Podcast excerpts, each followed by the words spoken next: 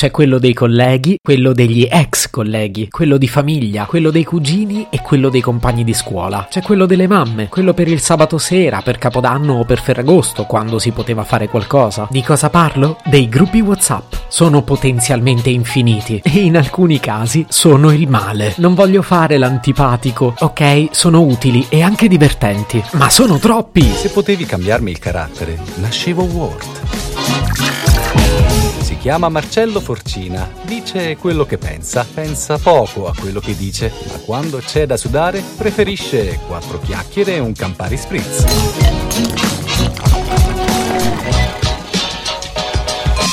Proviamo ad analizzare il fenomeno. Il fulcro della questione è un enorme paradosso. Quando si parla di gruppi WhatsApp tutti si lamentano. Sono troppi, sono noiosi, non ce la faccio a gestirli. Poi però continuano a crearne. E allora perché ti lamenti? Polemiche a parte, ormai sapete che questo podcast è votato alla ricerca scientifica. Oggi diventiamo antropologi de sta ceppa e tiriamo giù la lista delle personalità più ricorrenti nei gruppi WhatsApp. Un personaggio che non manca mai nei gruppi WhatsApp è Il signor buongiorno e buonasera. Solitamente si tratta di un boomer, ovvero una persona nata attorno agli anni 60. Questi esemplari si svegliano un po' prima di tutti gli altri ed evidentemente vanno a letto più presto, altrimenti non riesco a spiegarmi per quale motivo si ostinino ogni mattina e ogni sera a mandarmi il buongiorno e la buonanotte. Possibilmente con scritte in Comic Sans applicate su immagini orribili, meglio se glitterate. E soprattutto lo fanno in momenti in cui io non sto assolutamente pensando che sia un buongiorno o che stia per finire la serata. Va bene, lo dirò qui una volta per tutte. Questa cosa piace solo a voi.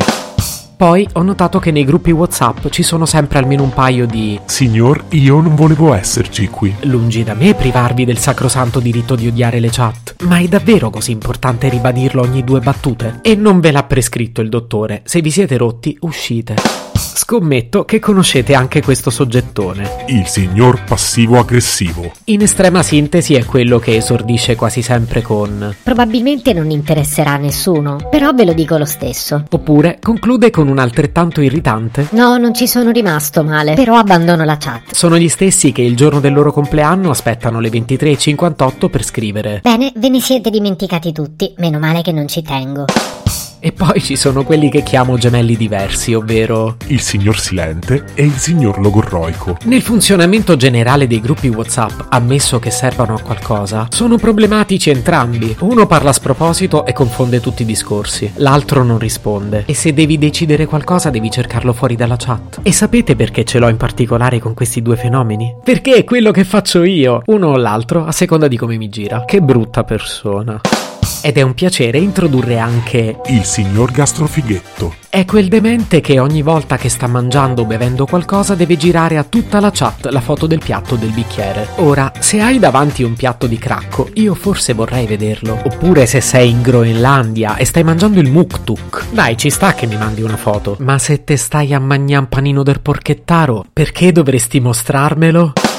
Del prossimo soggetto volevo parlar male. Prima vi dico come l'ho chiamato. Il signor polemico. In effetti mi rendo conto che è un po' stride parlar male dei polemici in un podcast polemico. Quindi non ne parlerò male, perché sì, ha tutto il diritto di criticare ogni scelta del gruppo e ben vengano i commenti sulle foto del mio nuovo taglio di capelli. Così come è giusto che mi dica che faccio la dieta sbagliata, che non faccio abbastanza attività fisica, che faccio errori nella differenziata, che il blu non mi sta bene. Sì, me lo faccio andare bene, ok? E l'ultimo è Il signor imbranato. Indovinate chi ha appena aperto la chat sbagliata e ha mandato tutti a quel paese? Se potevi cambiarmi il carattere, nascevo Word. Un podcast inutile, effervescente e tossico, come una pasticca di mentos in una bacinella di Coca Zero.